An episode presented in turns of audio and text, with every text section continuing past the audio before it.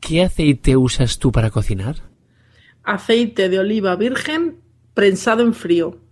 Qué pija eres, ¿no? Es que es el más sano.